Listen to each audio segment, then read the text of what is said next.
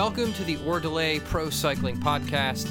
I'm Whit Yost, and I'm joined as always by my good friend and colleague, Joe Lindsay. Joe, it's been a little while. What's uh, what's new? What's going on? Uh, well, I'm just watching World Championships, which we're going to talk about a fair bit today. Um, it's a super interesting day today with the individual time trial that we can talk about, but um, but kind of I don't know. There's a lot of like news swirling around this uh, around this World Championships, huh?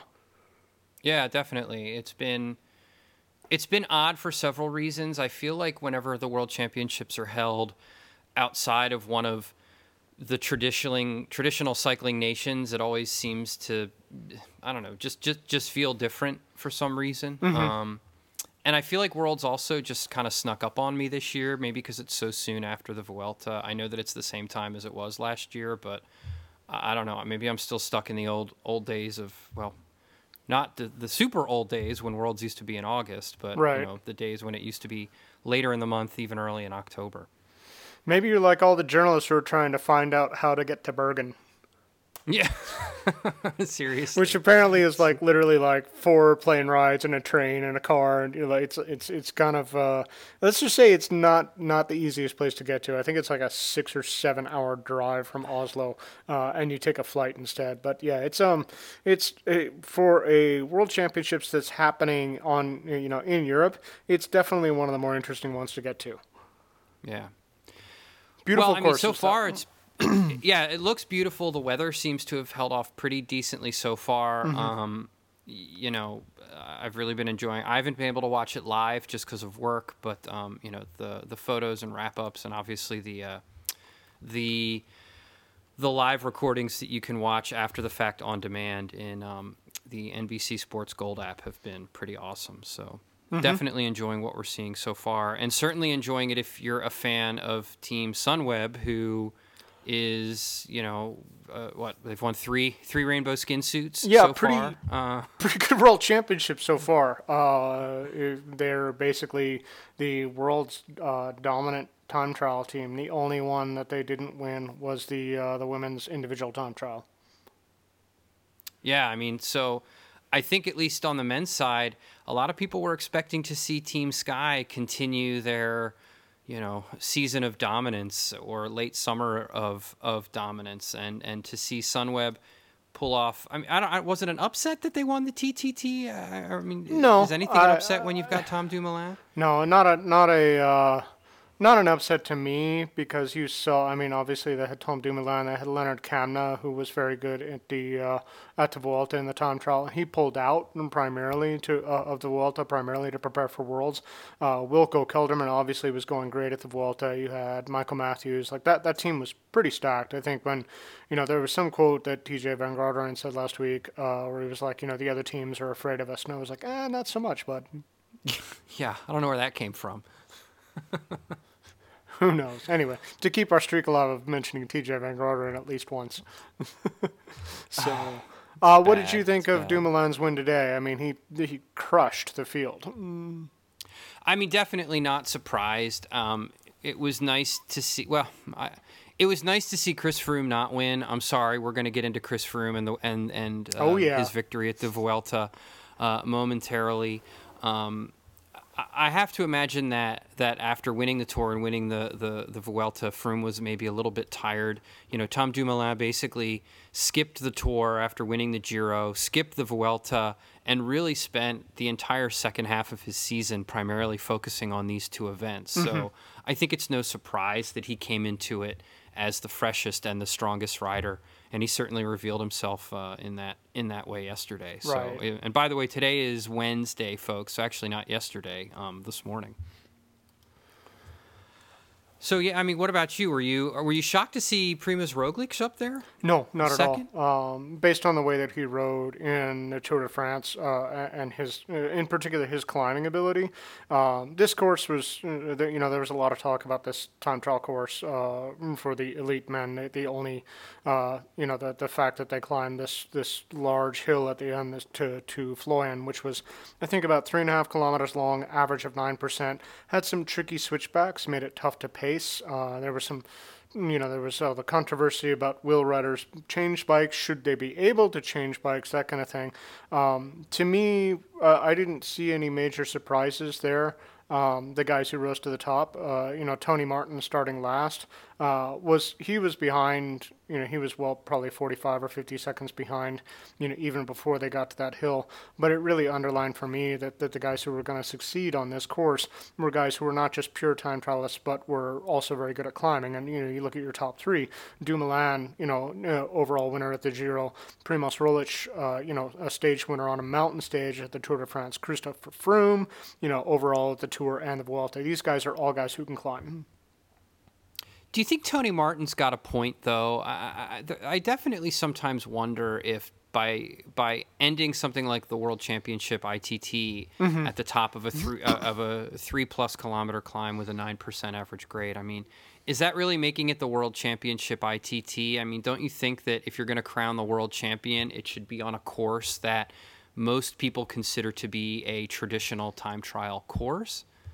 Yeah, I go back and forth with that one because, mm, like, on the one hand, I agree that it was it was kind of a weird thing to tack on. Like, okay, we're gonna do this rolling course, and you're gonna do basically two circuits of it, and then you're gonna have this super nasty climb right at the end, and that you know, like, to the point of talking about the bike changes and all that kind of stuff, like if you know I saw one a couple of points that like you know no guys shouldn't be able allowed to change bikes. And one of the counterpoints I saw to that was if it's uh, if you have to change bikes should that climb be in on the course? Um, I don't know. I, I feel like on one hand, you've got to be like to be it's sort of rewarded a complete time trialist, which Dumoulin is. Nobody's going to claim that Dumoulin is somehow like a shock winner of the of the uh, of the TT worlds, or that Roglic or, or Froome are you know are undeserving uh, podium candidates or that kind of thing.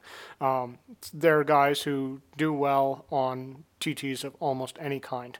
Um, on the other hand, it was kind of a weird ending to see guys like climbing to the finish, to see guys doing these goofy like really bad cyclocross, you know, attempt at at uh, switching bikes and that kind of guy slipping this stupid red carpet. Like it just i don't know it just there's nothing particularly wrong with it. It's fine by the rules and everything. It just seems sort of cartoonish to me yeah that's what i mean it just uh, and don't get me wrong i mean tom dumoulin has proven himself on flat courses that he's one yeah, of the that's best that time trialists saying, right mm. as has chris froome and primoz roglic mm-hmm. so i'm not taking anything away from their win but I really just felt that Tony Martin had a point. I mean, mm-hmm. You do need to be versatile to be one of the world's best, and I think it would be different if that climb were, say, in the middle of the of, of the route, yeah. so that guys they still had to climb it, but they also had to pace themselves over the second half. Right. That that would also add a little bit more strategy to it. I think. Yeah. Sure. Um. Uh, but but yeah, I don't know. It, it's something that I've often gone back and forth on myself. Mm-hmm. You know, and, and, even when we talk about the road race, you mm-hmm. know, some years they say, "Oh, this is for the sprinters." Right. You know, I'll never forget back in the 90s when they had worlds in Colombia and you had Abraham Olano, Miguel Indurain, and Marco Pantani, of all people, you know, right. in it to win a rainbow jersey at the end. And it's I mean, I don't know. Should every rider of every style or every type have a chance to win a rainbow jersey? I guess so, but mm-hmm.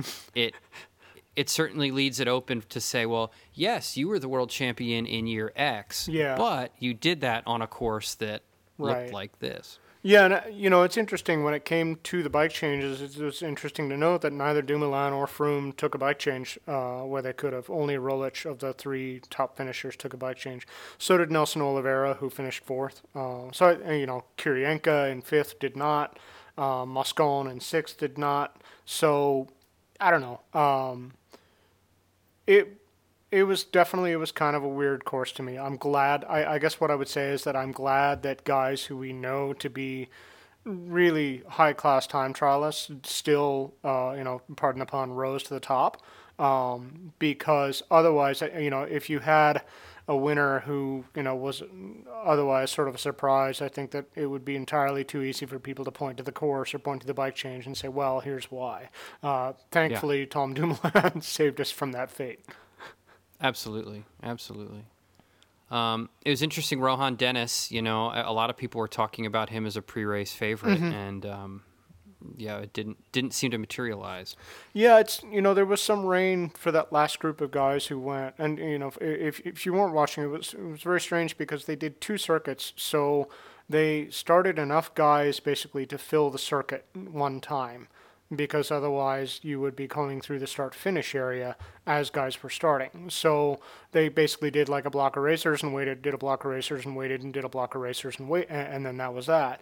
And Dennis, like all of these, you know, all these guys in the top ten, was in that last group basically, except for uh, Moscon and there was some rain late, and with the cobbles where they were, you could see guys were definitely holding back. And I wonder if that was at least partly what got Dennis uh, going. I mean, he lost a minute 37, so it's not like you could say, well, you know, if it had been dry, it would have been a different story. And as well, you know, again, we know that Dumoulin was racing on the same, you know, same rainy cobbles. So I don't know. I, um, Dennis is an interesting case right now, isn't he? Like he goes into races sort of tipped as a leader or a favorite, and comes up short, and then there are instances where he's not really looked at to do well and does. What do you think's going on there?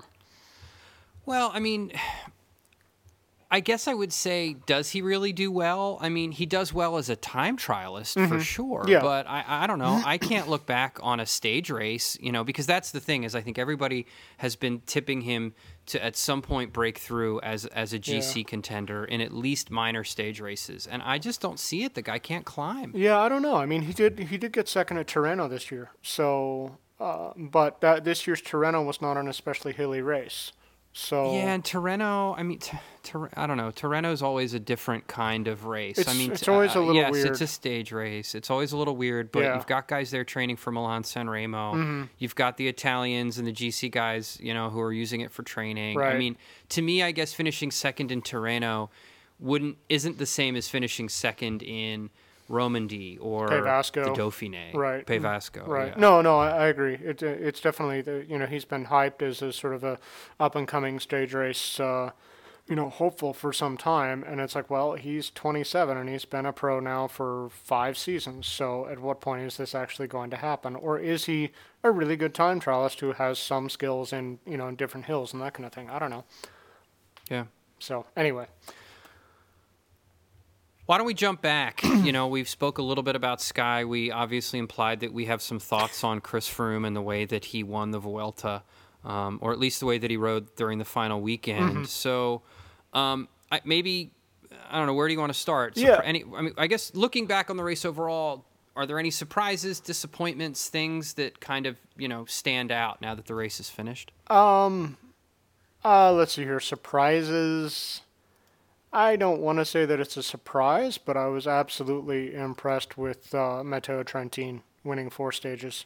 Um, it's Yeah. light sprinters field for sure, not but also not a lot of opportunities, and he basically won all of them.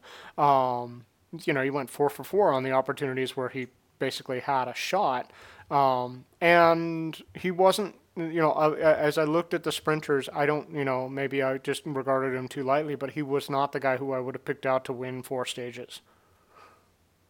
Uh, yeah, absolutely. I mean, maybe one. You Uh, know, certainly yeah, when he I when he won in the first week, but but not yeah, not four. I don't wanna not in the criticize him. fashion that he did. No, I don't want to criticize him for that kind of thing, but I would I would have mm, probably much more readily have picked somebody like Degenkolb for that, uh, who obviously never got even close. Um, but yeah, so that to me was a little bit of, of a surprise. Um, the another surprise, uh, as we talk about Sky, is sort of the emergence of Gianni Moscon. Um, he was in incredible shape, as he's proved, you know, uh, this week at Worlds as well. And I think, you know, to, for me, just to just to tip it real quick, he's probably one of my dark horse contenders for uh, for Sunday for the road race. But um, but it was I don't know, it was it was interesting to watch because he's he is a young kid. Uh, he hasn't had a lot of experience in um, in, in um, Grand Tours, and he was riding extremely well late in the race. Yeah, and early in the race, Yeah. I mean, you know, he was he was kind of Froome's right hand man. You know, um, was it stage three? I think into into Andorra. Interesting too that this is a guy that's known as a time trialist Mm-hmm. and as somebody that I think Sky picked up originally intending to be the future of their classics squad. So here he is, you know, rocking it in the hilliest Grand Tour of the season. Mm-hmm. Um, so I guess kudos to Sky for again recruiting and developing. Right. Um, you know, somebody like like Moscon. Really, you think he's a dark horse for Sunday though? Ah, maybe. Uh, we'll, we'll talk about. It. We'll we'll get into it more later, and I'll explain okay, my okay. thinking. But but what about you? What what who surprised you from this Vuelta?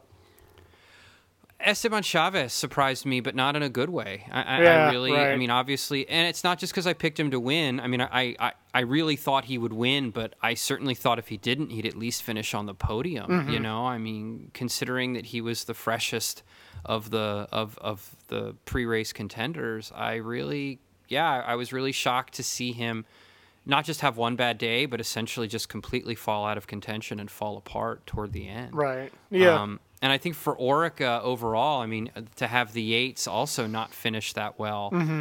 I think this was the Grand Tour that maybe they thought was going to be the beginning of the finishing pieces of their sort of Grand Tour winning plan, and it really didn't materialize that way. So Mm-hmm. I was certainly surprised for them.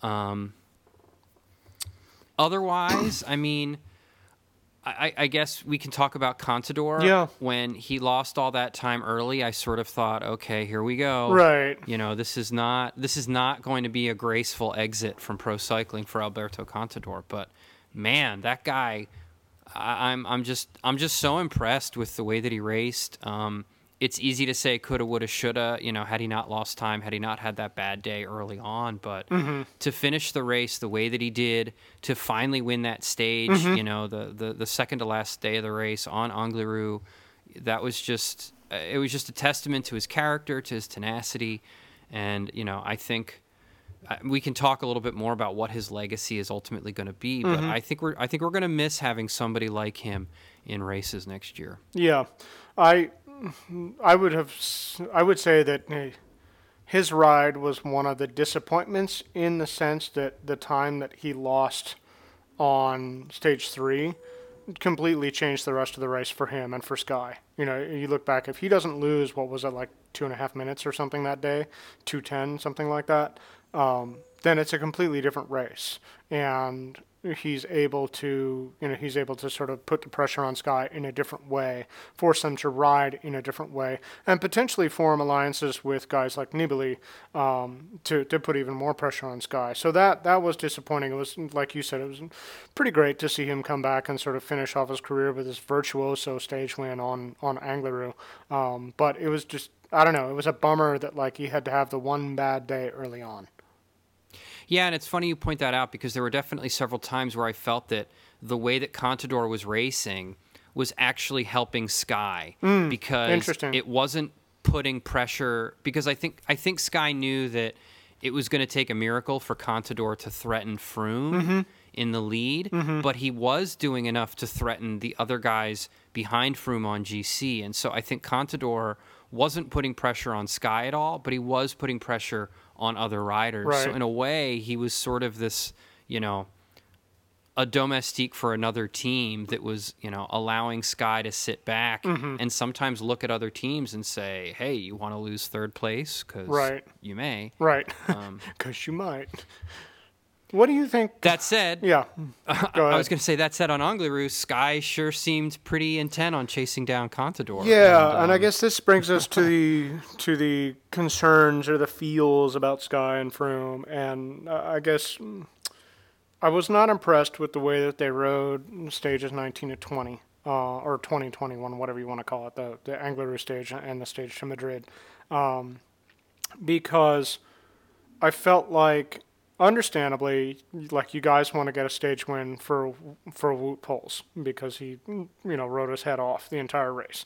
But at the time that they jumped, I don't think that they had a realistic shot of catching Contador unless Contador absolutely blew up. And so, to me, it felt like almost gratuitous for them to do that. Um, it also concerned me that Poels was one was the one who was dropping guys, who was dropping, you know, f- who was dropping Fabio Aru, who wasn't even though he crashed and, and hurt his ribs earlier, who was dropping Vincenzo Nibali. Um, that was a little concerning to me because I, you know, we've talked in the past about, you know, Sky's financial doping and that kind of thing, but it just brought up some really bad memories for me of things like Postal and feeling like we have seen this movie before. Um, you know, I mentioned Moscon.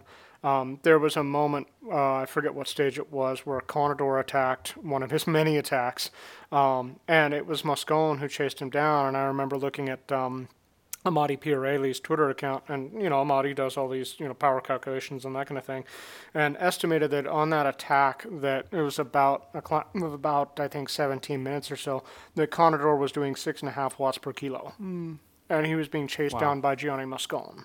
And I thought, wait, that's a really weird thing. Like, that doesn't make any sense to me that it would be Moscon who was chasing him down. So, Sky's, Sky's depth, the, the strength of the team, I don't necessarily think surprised anybody necessarily.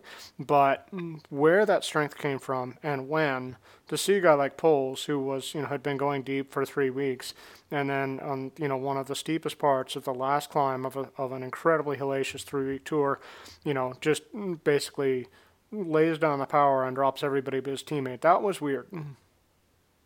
Yeah, it was, and and and I guess creepy, uh, you know, is a is a is, is a way to put it. You know, Yeah, it, it me out. certainly was reminiscent of things that you don't want to be reminded of. Right. Um, to me, also, I just found it to be douchey. I, I, you Yeah. know, I, I mean, I am still someone that almost looks at pro cycling as much as opera as I do sports, Mm-hmm. and so for me, you know, narratives matter, Mm-hmm. and, and and and you can fault me for that if you will, but that's just you know, it's one of the it's it's one of the reasons I fell in love with this sport to begin with, Sure. and and for me, to see Froome and Poels to me, in my opinion, trying to chase down Contador, whether or not it was possible, Mm-hmm. I, I just, I just thought, guys, this is his final Grand Tour.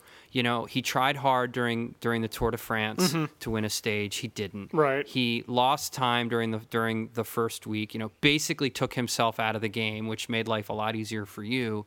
And now he's trying to win the the you know the final mountain stage in his final race, Right. and like you can't let him have that. Like, Yeah. um, like like like like Wout, you've done a great job, but you know you're gonna get a fat bonus. You're gonna get a percentage of all this of all this this Right. These this, And, this oh, by the way, if you want to win races, you might want to leave for another team. yeah, like, that's yeah, not I'm your sure fucking job Would love here. to have you. It, uh, it just it just struck me as douchey, Yeah. and then you know I guess to move to stage twenty one. Yeah, I was gonna to ask you, what- Chris Froome. What what's more Which- douchey, Poels or what happened on stage twenty one? Tell is, uh, is- I think stage twenty one is worse. really okay. I, I, I, yeah, I mean, like, really, really, Chris Froome, you need to win the points jersey at the Tour of Spain. Mm-hmm. I mean, it's not enough for you to have won your fourth tour and be the, the first rider since, you know, I can't remember when to win two Grand Tour. Well, since 98 to win 98 two Grand Tours in a Tours. season. Uh, like, like you have to win the points jersey too. Like, I I mean, it's uh, Mm-hmm. Yeah, I, I- I, it just I don't know. It struck it really bothered me. It struck really me as weird me. too, right? Because it's like here he's been trying to win the Vuelta since 2011, and he's finally did it. Mm. And he finally did it in the year that he won the Tour, and he's he becomes one of I think only four riders ever to do the Tour and Vuelta in the same ever to win the Tour and Vuelta in the same year. And like you said, and like, uh, and then here you are, celebratory stage into Madrid, champagne, you know, all that kind of stuff, and you give a damn about keeping the points jersey from a guy who won four stages. You're not three at that point, Yeah. but but like that, you know, that I don't know. It struck me as strange that like that that a guy like Matteo Trentin could win four stages and not get the points jersey. That didn't make any friggin' sense to me. Yeah, and I understand that you know you play to win the game. I get that, but but you did win the game, Mm-hmm. Yeah, Chris Froome. right. You won. You won the Tour of Spain. Right. now, to me, it's kind of like you're winning the game, and now that the game's out of reach, you're just going to keep trying to score points. Yeah. and and, and I just I just I thought it was arrogant. Yeah, I really just thought it was arrogant. You know, everybody goes back to that Armstrong comment, the no gifts thing. You know, where he where he uh, you know sprinted and, and beat uh, Andreas Klöden on that stage in the tour. And this is like so people are like, oh well, no gifts. You know, it's like well, this is I don't know. To me, it's like a little bit of a step past that. It's not like that you're not going to give a gift. It's it's that you're like going to go walk around and take stuff away from people. You know, exactly. I don't know. I was just like, I was like, you guys, this is why people hate you. like, it's because you're just such dicks about everything all the time. So I don't know. I, congrats to Froome for winning the Vuelta. Um, but mm, yeah, the the behavior of him and the team, like, I think let's put to rest this idea that that Froome is somehow a nice guy. Because everybody's like, oh yeah, he's so soft spoken, blah blah blah. I'm like, no, that's his public persona. That's what he does. But I don't everything I see is that that's not necessarily who he is as a person. That's not who he is on the bike for sure. So let, let's call it what it is. Like the, he's he's a he's an aggressive like uh I don't know. He's a, he's a hardcore bike racer and good for him for that. But sometimes there, there's a reason, you know, like to, to, go back to your point about like, you know, liking some of the, you know, the, the sort of the more, um, whatever the lyrical story aspects. It's like there's a reason that that stuff exists. There's a reason that you do favors for people. Like, so let's say at some point in the next year, from let's say he goes for the Giro, let's say, you know, or whatever, like he's trying for his fifth tour. There's a point at which he's isolated and he needs, you know, he needs to work. Is Julian Alaphilippe going to work with him? Are other guys from Quickstep going to work with him? Or is, you know, are the directors going to be like, no, let him do it on his own? Well, and let's not forget he's potentially now pissed off two teams because Matteo Trentin is going to Orica. Mm-hmm along with Mikel Nieve. So right. it's now now I mean now he's got now he's got two squads that are you know possibly going to be looking at him being like yeah. screw you man. Yeah, probably I mean, more Orica, uh, probably more Orica, but you know yeah I mean managerially I think you know the the quick step guys will have a memory of that and, and they'll just be like nope sorry. So you know yep. I don't know. Uh, it, it definitely bothered me. Here's the thing though, and I guess I'm going to argue against myself. Okay. I feel like what Froome did was was very Hinaultian. You know, oh, yeah. I mean, and, and, and, yet yet we look at Bernard Hinault. I mean, we call him the Badger. We glorify his his his aggressive racing and his mm-hmm. and his tenacity, but Froome we don't. And I guess. I guess part of it is because of who Froome races for. I mean, this is definitely a case of the rich get richer. Right. You know, we, you mentioned dollar doping a few minutes ago. We spoke mm-hmm. about it during our last episode. I mean, yeah, and, and, and, and when you put it also with the comments that he made about salary caps and pro cycling, right? Uh, yeah, I guess now I've I've I've I've rebutted my own rebuttal. Well, you know, I, Bernard Hinault's a different case. The, the the thing I would say is that you know the the uh, I would fall back on the uh, the hoary old chestnut of you know uh, of Hinault raced in a different time.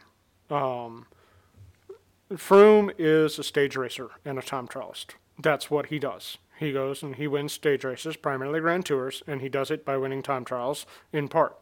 And here I felt like he's, you know, he's he's sort of like getting a little outside his lane. Um, and I guess the point that I would have with that is that like sprinting these days is really, really woolly, right? There aren't massive trains anymore. We don't see, you know, the the HTC Columbia trains ruling things for the last five or ten kilometers, that kind of thing.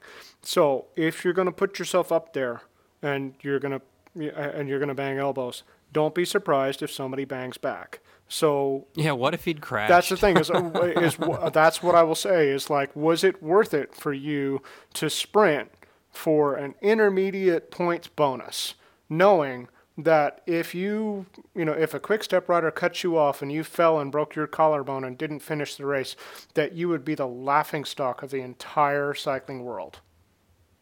Like, was that really worth that risk? And and then next year at the Giro and or the Tour, if he decides to put himself up there for this for time bonuses or for whatever other purpose, then if I'm one of the guys who's going for that for points or for a stage win or that kind of thing, I'm gonna look over at him and I'm gonna be like, I don't care who you are.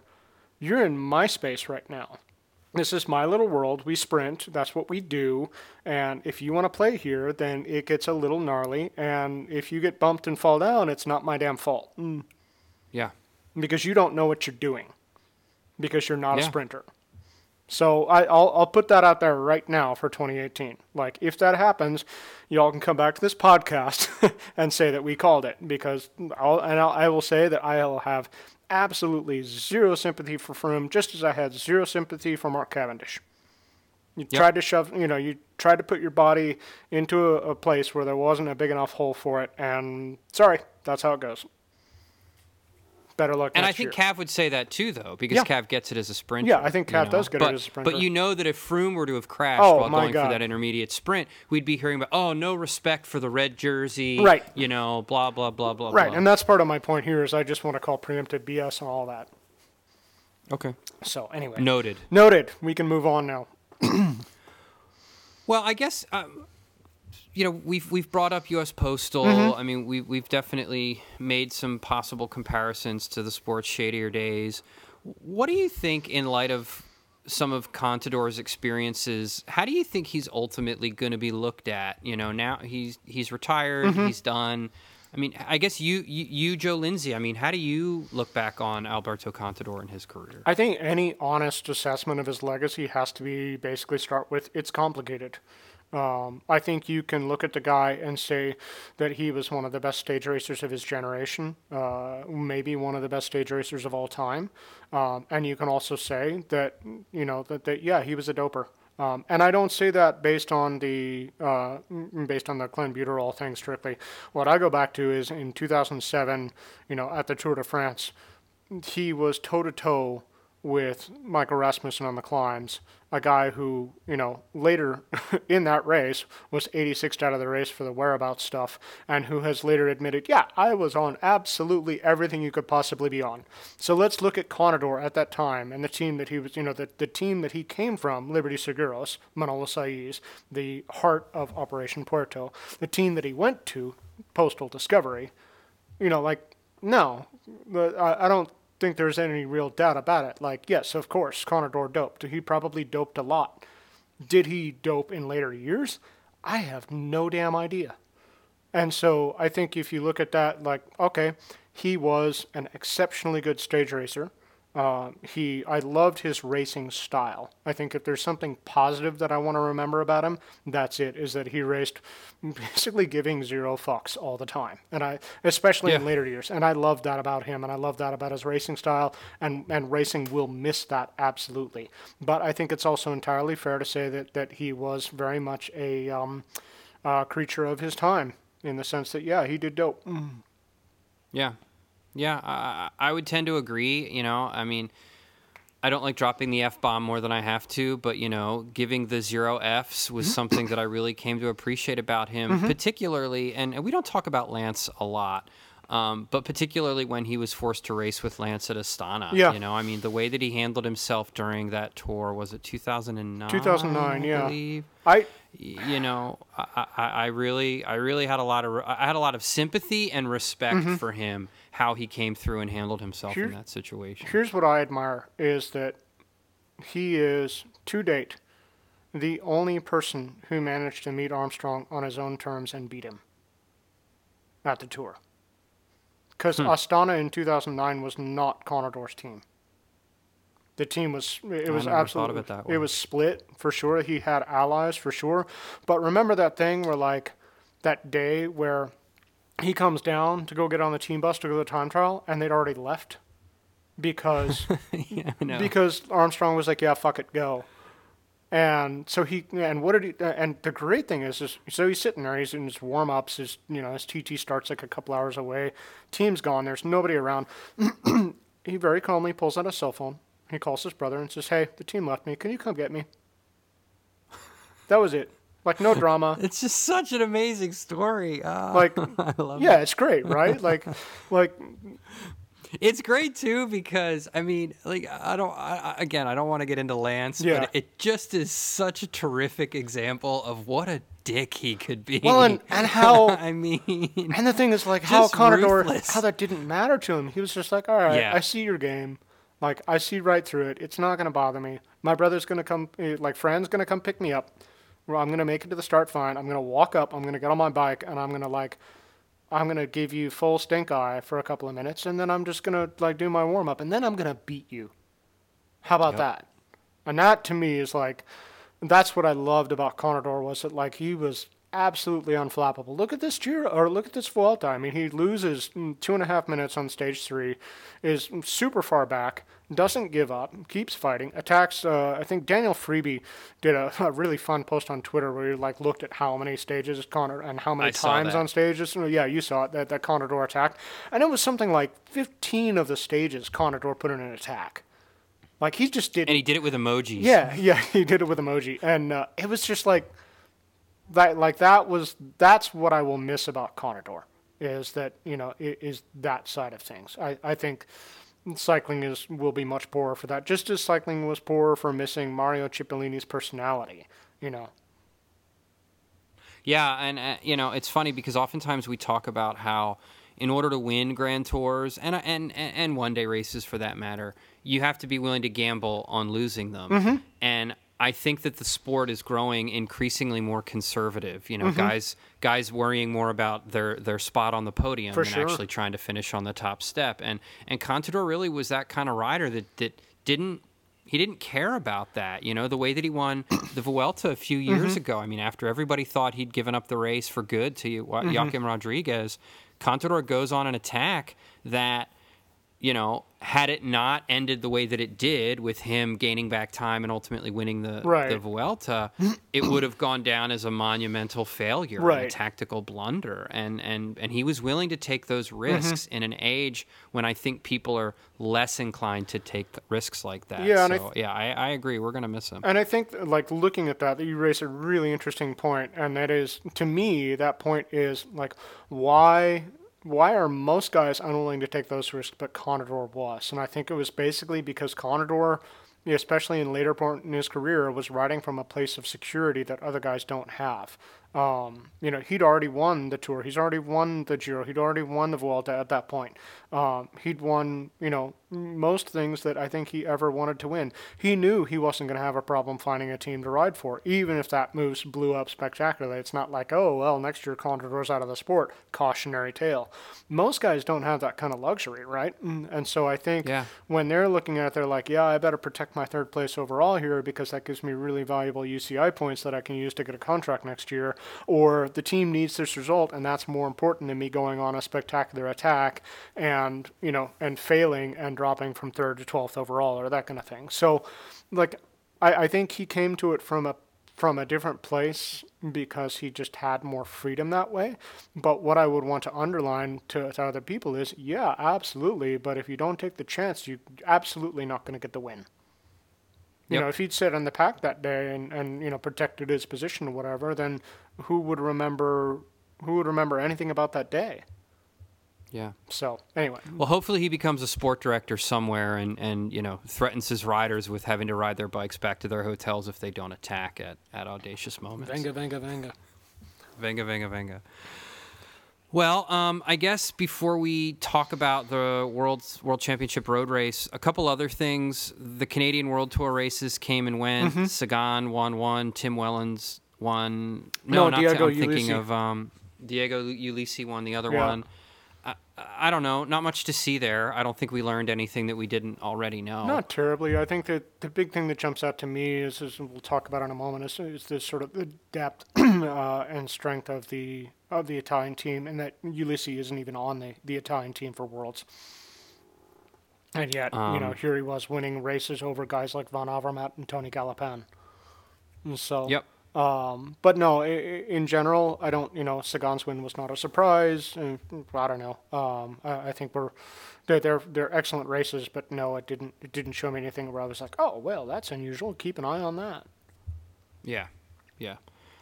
It'll be interesting to see, and again, we're going to talk about worlds in a moment. If you know, you keep bringing up the Italians. If Matteo Trentin manages to do well, you know, it, Mm-hmm. it'll it'll flip the narrative back to well, maybe you should do the Vuelta if you want to win the World Right, Championship. right.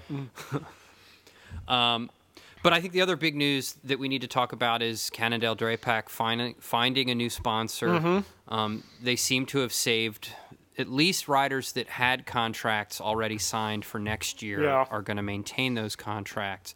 Dylan van Baarle, unfortunately, it looks like they'd agreed in principle, Mm-hmm. but the ink had never dried, and so now the rumors are he's going to go to Sky. I think that's confirmed is, now, uh, isn't it? Is it confirmed I think now? so. Yeah, I think he said he's absolutely. I think the team and, and Dylan actually announced it. I Okay. haven't seen anything to suggest that it's that it's still up in the air. Yeah, I, I don't. I just didn't recall getting a press release from Sky. Right. I remember seeing Dylan saying that it was confirmed, but not getting anything Right. from Sky. But but that's that's possible. They've obviously got a lot of other things to write press releases about. Um, I will say though, Joe, you know, while the announcement made me feel okay, we will finally we can finally rest assured that we will see this team in the sport next year. I still felt that there was a lot of you know, ambiguity about the long term future and what this was going to turn into. And now Slipstream's going to be owned by somebody else. I mean, you know, it's been a busy couple weeks. I mean, I don't know. Did, did you find any more clarity in it than maybe I did? Am I missing something? I, mm, to me, uh, the biggest thing that jumped out was, um, you know, I when the news broke, I, I um, had a conversation with Jonathan Vaughters, and I asked him. It's just basically, I was like, "What What are the terms of the deal? Mo- mostly, how long is the sponsorship?" And he kind of dodged the question, but he dodged it in an interesting way by saying that the plan was for uh, EF Education First to assume basically majority ownership of the team um, which would put it more like how Sky works, um, which would be really interesting because that would then sort of free them from having to chase sponsorship from year to year. Um, you know, that I think that there's a lot of the specifics around that that are going to be worked out, and it's not like as of January 1st that the that EF Education First owns the team. Uh, it sounds like it's going to be vested over the period of several years, and so you know, there's the devil's in the details. Things can always change. Um, but to me, that was the big thing. Is is like, is that something where finally now, not only does the team maybe have a little bit more money than they had in the past, but they have more stability than they had in the past too. I guess, but I I mean, okay, so now you're not at the mercy of your three year agreements with various sponsors, but now you're at the mercy of market forces. And if EF Education has a bad couple years profit wise, I mean, doesn't that mean that your team is essentially a line item that risks being cut Yeah. with a moment's notice? Basically, uh, I think in this instance, you know, what Jonathan and Doug Ellis did was decide that that that the potential upside of having a team sponsor slash owner was better than the potential downside of having a team uh, sponsor slash owner. Um, but yeah, it does put them at risk. You know, it's like if, like you said, if there's a bad few years or whatever, then you know, is the team sort of a line item that can get cut? Um, you're relying on them to basically look at that as an investment um, that if should it go away will give them a big line item hit rather than a yearly expense that if it you know if it goes away that they don't care about so and, and i don't Yeah. no, or not that they don't care about it but that they're like whatever that's not that's not the materially important thing and so that's that's interesting so that's a little bit different like i said the only team out there that i know of that, that really has that kind of setup is sky I wonder if they'll get rid of Argyle. I'm honestly a little over it. Are you? I don't know. I, Yeah, I I feel don't like know. Argyle is sort of the identity of that team, just like um, I don't know. Uh, turquoise blue is the identity of Astana. Mm. Uh, yeah. Okay. All right. All right. well, with that, should we end um, with a look to uh, the road race this weekend? Yeah, let's do it. Mm. In terms of the course, I don't know. I don't find anything particularly special about it, other than the fact that the time trial had a bigger hill in it than the road race circuit does, which, Yeah. f- at least for the elite men, is to me pretty disappointing. It's yeah, it's interesting because I remember when they announced Bergen as the, the site that people were talking about a hilly course, and and as like like you said, as I look at this course, I'm like, eh, okay, um, there's a hill in it. It's not particularly long. It's not particularly steep. It's not particularly close to the finish. Um, will it play? I feel like if it plays a role, it's going to play a role because these guys have to go over it 12 times. But Yeah, I, I- I think whenever you see a course like this, it ultimately just comes down to attrition and who's the freshest at the end of you know one of the longest races of the year. Yeah, I mean they'll do they do 267.5 kilometers, so it's definitely not a uh, a stroll in the park, um, and most of it will happen on this 19 kilometer, 19.1 kilometer circuit that they do. Uh, they start out basically by going down the far west coast, the fjord coast. But that section is short enough that even if there were crosswinds, then there's no real point to you know to, to any team like getting on the front and smashing it because they're still going to have 230 kilometers to race after that. Yeah. but I don't know. I mean, it's an interesting course because it's not it's not like last year where it's like oh this is a sprinter's course, uh, and it's not like you know you mentioned Colombia um, years and years ago in Duitama and where it was obviously not a sprinter's course. This sort of feels like to me like a course where a lot of different guys can win. What do you think? Yeah, no, I agree. I I, I think that it could easily be a race that comes down to the the riders that everybody considers to be a contender, mm-hmm. but I mm-hmm. think it could also be a year when a dark horse wins mm-hmm. because maybe you know I feel like worlds on you know world championships on courses like this there there is a there's a pattern you know we're going to see a long break you know the early breakaway mm-hmm. escape that maybe has probably doesn't have a rider from any of the contending countries you know this is where you're going to see somebody from oh I don't know Singapore off the front, mm-hmm. you know, uh, in, in, a world championship. Then maybe there's a bigger group that where the you know the Belgians, the Italians, mm-hmm. the Dutch, the Australians, they start to maybe send some riders up the road. Mm-hmm.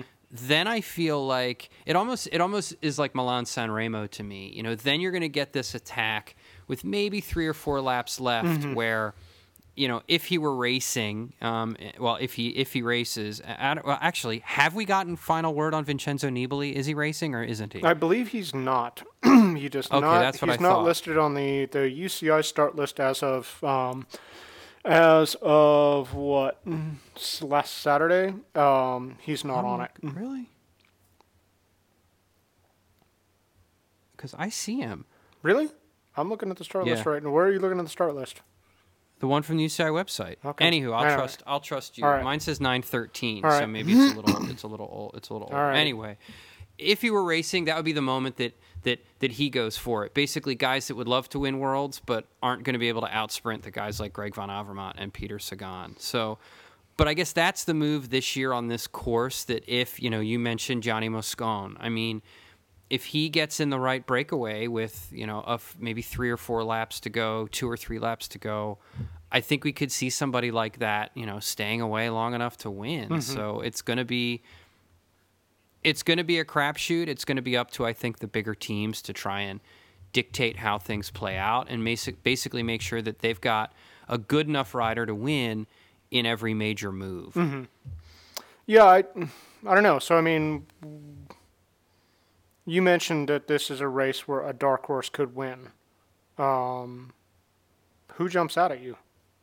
I knew you were going to put me on the spot. Um, oh gosh, I'm looking it over. Let's see.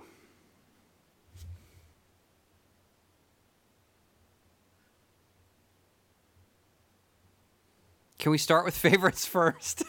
Can we start with what? Can we start with the favorites? Yeah, first? yeah, sure. Let's start with the favorites. I mean, well, I, okay. Here's a guy, Julian Alaphilippe. I don't think that he's going to be, you know, at the top of the list of guys that that that is going to win worlds. Mm-hmm. But I think that he's somebody who is good enough, is strong enough. You know, maybe Tony Gallopin. I mean, I think he's somebody that could pull off a win mm-hmm. um, like this, especially because France doesn't seem to have that that sort of hybrid sprinter type rider like a Michael Matthews, mm-hmm. like a Greg Van Avermaet, like a Peter Sagan. Mm-hmm. Um, so those are two guys that I think would be would be dark horses. Um, I, I, don't know. I mean, are there any dark horses to you that that that that stand out? Um, yeah, a couple, and uh, this is again where I sort of want to call out the um, the strength of the men's, uh, you know, of the uh, of the Italian team here. Um, and let me just look real quick at it. Um, Are you going to say Alberto Bettiol? no, I'm not. Um, as a matter of fact, I'm going to say Gianni Moscon again. Um, okay. And I'm going to say Matteo Trentin, to be perfectly honest, would be Uh, I don't know that you can really call him a dark horse after the Vuelta. I was going to say I don't consider him a dark Yeah. horse. I think he's a favorite. Yeah. I think he's right up there with And- Van Avermaet, Sagan, and, and, I misspoke that Ulissi is in the road race. So, um, but uh, but yeah, I, I feel like those like the the depth of the Italian team to me is one that that matches up really really well with the Belgians. Um, and the other guy who I would say uh, uh, from that group is uh, Tim Wellens. To be perfectly honest. Is he a dark horse? I mean, Tom Tom Boonen himself said that Tim Wellens is his favorite to win the race. Really? Yep. Uh, yeah, but like, uh, th- does anybody buy that? Like, maybe am- among Well, the I- racers, but like, they're, they're- certainly going to give him respect. But are they going to give him more respect than they're going to give Philippe Gilbert or Greg Van Avermaet? Like, if Tim Wellens goes up the I- I road in that late move, are people really going to chase him? Or are they going to look at Van Avermaet and be like, "Hey, buddy, do you, what do you want to do?"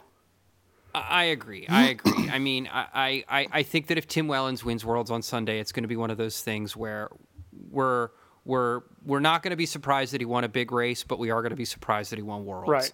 Um, you know, uh, so I I agree. I'll, I'll I'll throw this out there. If you want a real dark horse, app, forget it. I'm no, wrong. go do I'm it. No, you have to now. No, you have no, to. No, no.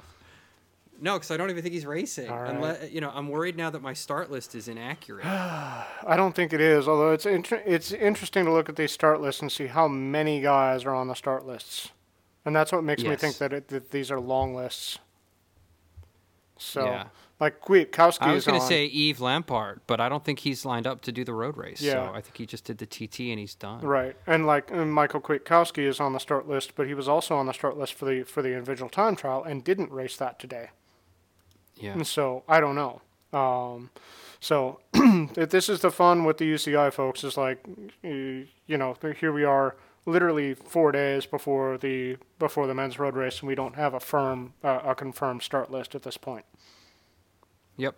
Good times, but But that's part of the fun of Worlds. You know, I think Worlds is one of those races that I mean, it, it's actually I think kind of boring to watch, but Until the end. it's like Milan San Remo, Yeah. where it just it's this slow build, right, you know, uh, of of tension and excitement. So right. you know, hopefully, hopefully we'll get we'll get a result. What about Sagan's chances? You know, apparently he's been struggling with some illness. Do you think that that's gonna, especially since he didn't do the tour or didn't finish the tour, Mm-hmm. didn't do the Vuelta? Do you think that illness could be just enough to kill his chances of winning a third rainbow jersey? Absolutely. Uh, you know, you saw Degenkolb pull out of Worlds because he had a respiratory illness. Um, and speaking from personal experience, having come home from Eurobike with some kind of chest respiratory bug that turned into bronchitis, it's no. If that's what's going around, then that's no joke. Um, and it will, especially for guys at that level, if you can't if you can't get close to your max power when you need to with 12 laps of that course, you, like that's it. I'm sorry. You, honestly, you'd be better off not to line up. Well, and especially too, you know, Sagan doesn't have much of a team around. No, him, that's the thing. Is the Slovakian team is how many guys? There's like Not a lot. I I there's see seven on the list, but mm, again, I don't think that they actually qualify all seven for that road race. No, I think I think at least two guys on every list are going to be alternates. Yeah, so, exactly. yeah. And so I think they have a max of five. And last year they had three. Uh, so obviously he's certainly capable of still winning. And you know, last year was a course that that you would have said as well that like, well, you know, you need a team for that course, and he still came through. So who knows? I would never bet against Peter Sagan. Let me just say that. Yeah. Well, do you have a pick then? Um, I think I'd go with Wellens. Honestly, Wow, Wellens or bold. Trentin, one of the two. I'm going Michael Matthews. Uh, all right, that's a good pick. I'd like to see a Belgian, but I think Michael Matthews is. I think he's confident after the tour. Yeah. You know, I feel like, you know, success breeds success, and I think the team is just really on a high note. Mm-hmm. You know, after after uh, the other the other championships they've won so far this week, I just think I think Mike Matthews is going to get it. Mm-hmm. All right.